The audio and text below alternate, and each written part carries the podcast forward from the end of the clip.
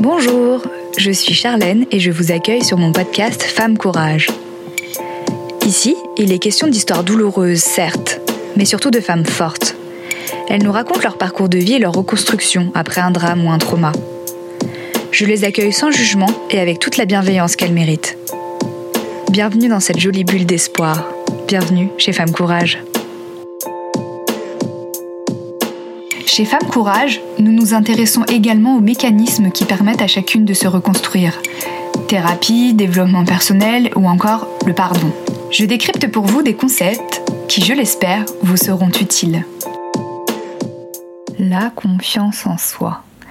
Nous sommes nombreuses à en être trop peu pourvues et à douter de nos valeurs. Pourtant aujourd'hui, je vais vous démontrer qu'il n'est pas nécessaire d'être la plus belle, la plus riche ou la plus célèbre pour avoir confiance en soi.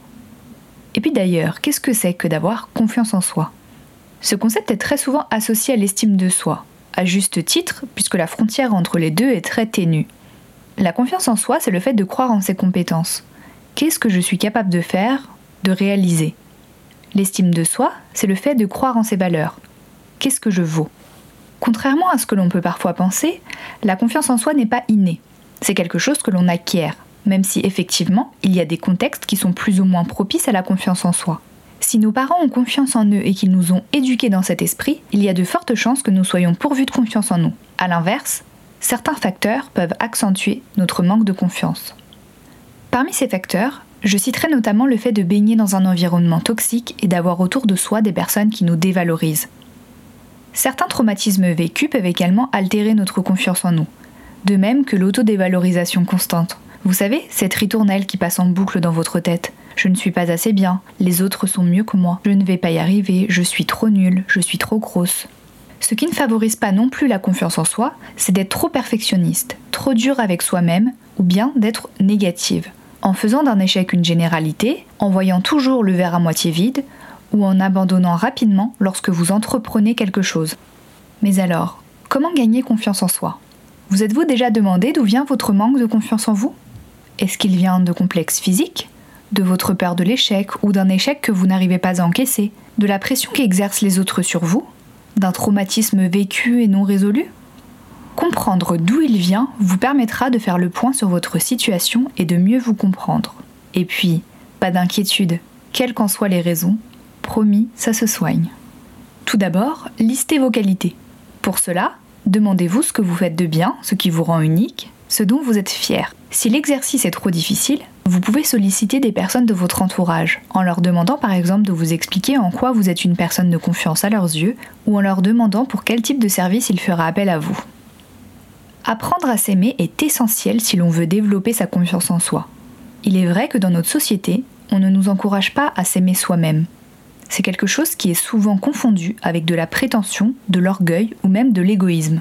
En réalité, S'aimer soi-même, c'est seulement intégrer le fait que nous avons une valeur qui n'est ni inférieure ni supérieure à celle des autres, et que cette valeur est inconditionnelle, parce qu'elle ne dépend ni de notre physique, ni de nos compétences ou de nos réalisations. Apprendre à s'aimer, ça peut passer par des petites choses du quotidien. Souriez-vous devant le miroir et dites-vous des mots doux. Je suis belle, je suis successful, je suis capable de réussir cet entretien d'embauche. Au cours de votre journée, si une phrase négative vous vient à l'esprit, corrigez-la et transformez-la en phrase positive. Par exemple, si au sujet d'un dossier à boucler au travail vous pensez Je n'y arriverai jamais, je suis trop nul, essayez plutôt avec Je peux le faire, j'en suis capable. Vous pouvez également vous lancer des défis et oser faire quelque chose que votre manque de confiance en vous vous interdit habituellement. Parler à un inconnu, prendre la parole en public, se faire de nouveaux amis, ou encore de faire une activité manuelle sans crainte du résultat. Dans votre quête de confiance en vous, il est important de savourer et de fêter chaque victoire. Si petite soit-elle, chaque victoire se doit d'être fêtée. Vous venez d'obtenir un job Offrez-vous un cadeau. Et ça peut s'appliquer à toutes vos réussites. Un examen, une promotion, la réparation du siphon de l'évier, une recette de cuisine jamais expérimentée jusqu'ici. Et pour que l'impact soit encore plus fort, vous pouvez tenir un carnet des fiertés. Et ainsi, chaque soir, vous pouvez y consigner une ou plusieurs choses que vous avez réalisées dans la journée et dont vous êtes particulièrement fier. Aussi, je vous conseille de cultiver le droit à l'erreur. L'apprentissage n'est pas un processus linéaire, il passe par des essais, des tâtonnements, des erreurs, des échecs. L'erreur est donc une étape nécessaire et essentielle de l'apprentissage. Je dirais même que l'erreur se doit d'être valorisée, puisqu'une fois corrigée, elle permet de rebondir vers de nouvelles perspectives. Les enfants s'autorisent beaucoup plus que nous le droit à l'erreur, et d'ailleurs, sans celle-ci, nous ne saurions même pas marcher, puisque c'est à force de tomber que nous avons fini par apprendre à marcher. Et mon dernier conseil, entourez-vous de personnes positives. Comme j'ai pu le dire précédemment, la raison du manque de confiance en soi vient parfois d'un environnement toxique, des personnes négatives qui sont autour de vous. Selon Jim Rohn, entrepreneur américain et coach en développement personnel, nous sommes la moyenne des 5 personnes que nous côtoyons le plus. Oui, parce que les personnes que nous fréquentons ont une grande influence sur ce que nous sommes et ce que nous devenons.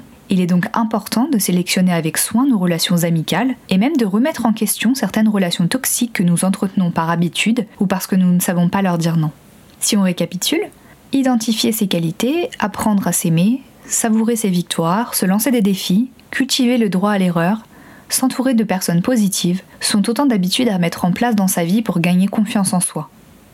Bien entendu, cette liste est non exhaustive. Il y a mille et une manières d'apprendre à avoir confiance en soi. Mais tout cela me semble être un bon point de départ pour acquérir ou retrouver confiance en vous. Si malgré tout cela ça bloque encore, c'est peut-être que vous avez besoin d'une thérapie. Thérapie cognitivo-comportementale, thérapie familiale, hypnose sont autant de pistes à creuser pour vous emmener sur la voie de la confiance en vous. J'espère que cet épisode vous sera utile. Je vous dis à très vite pour un nouvel épisode. Et n'oubliez pas que vous êtes toutes des femmes courage.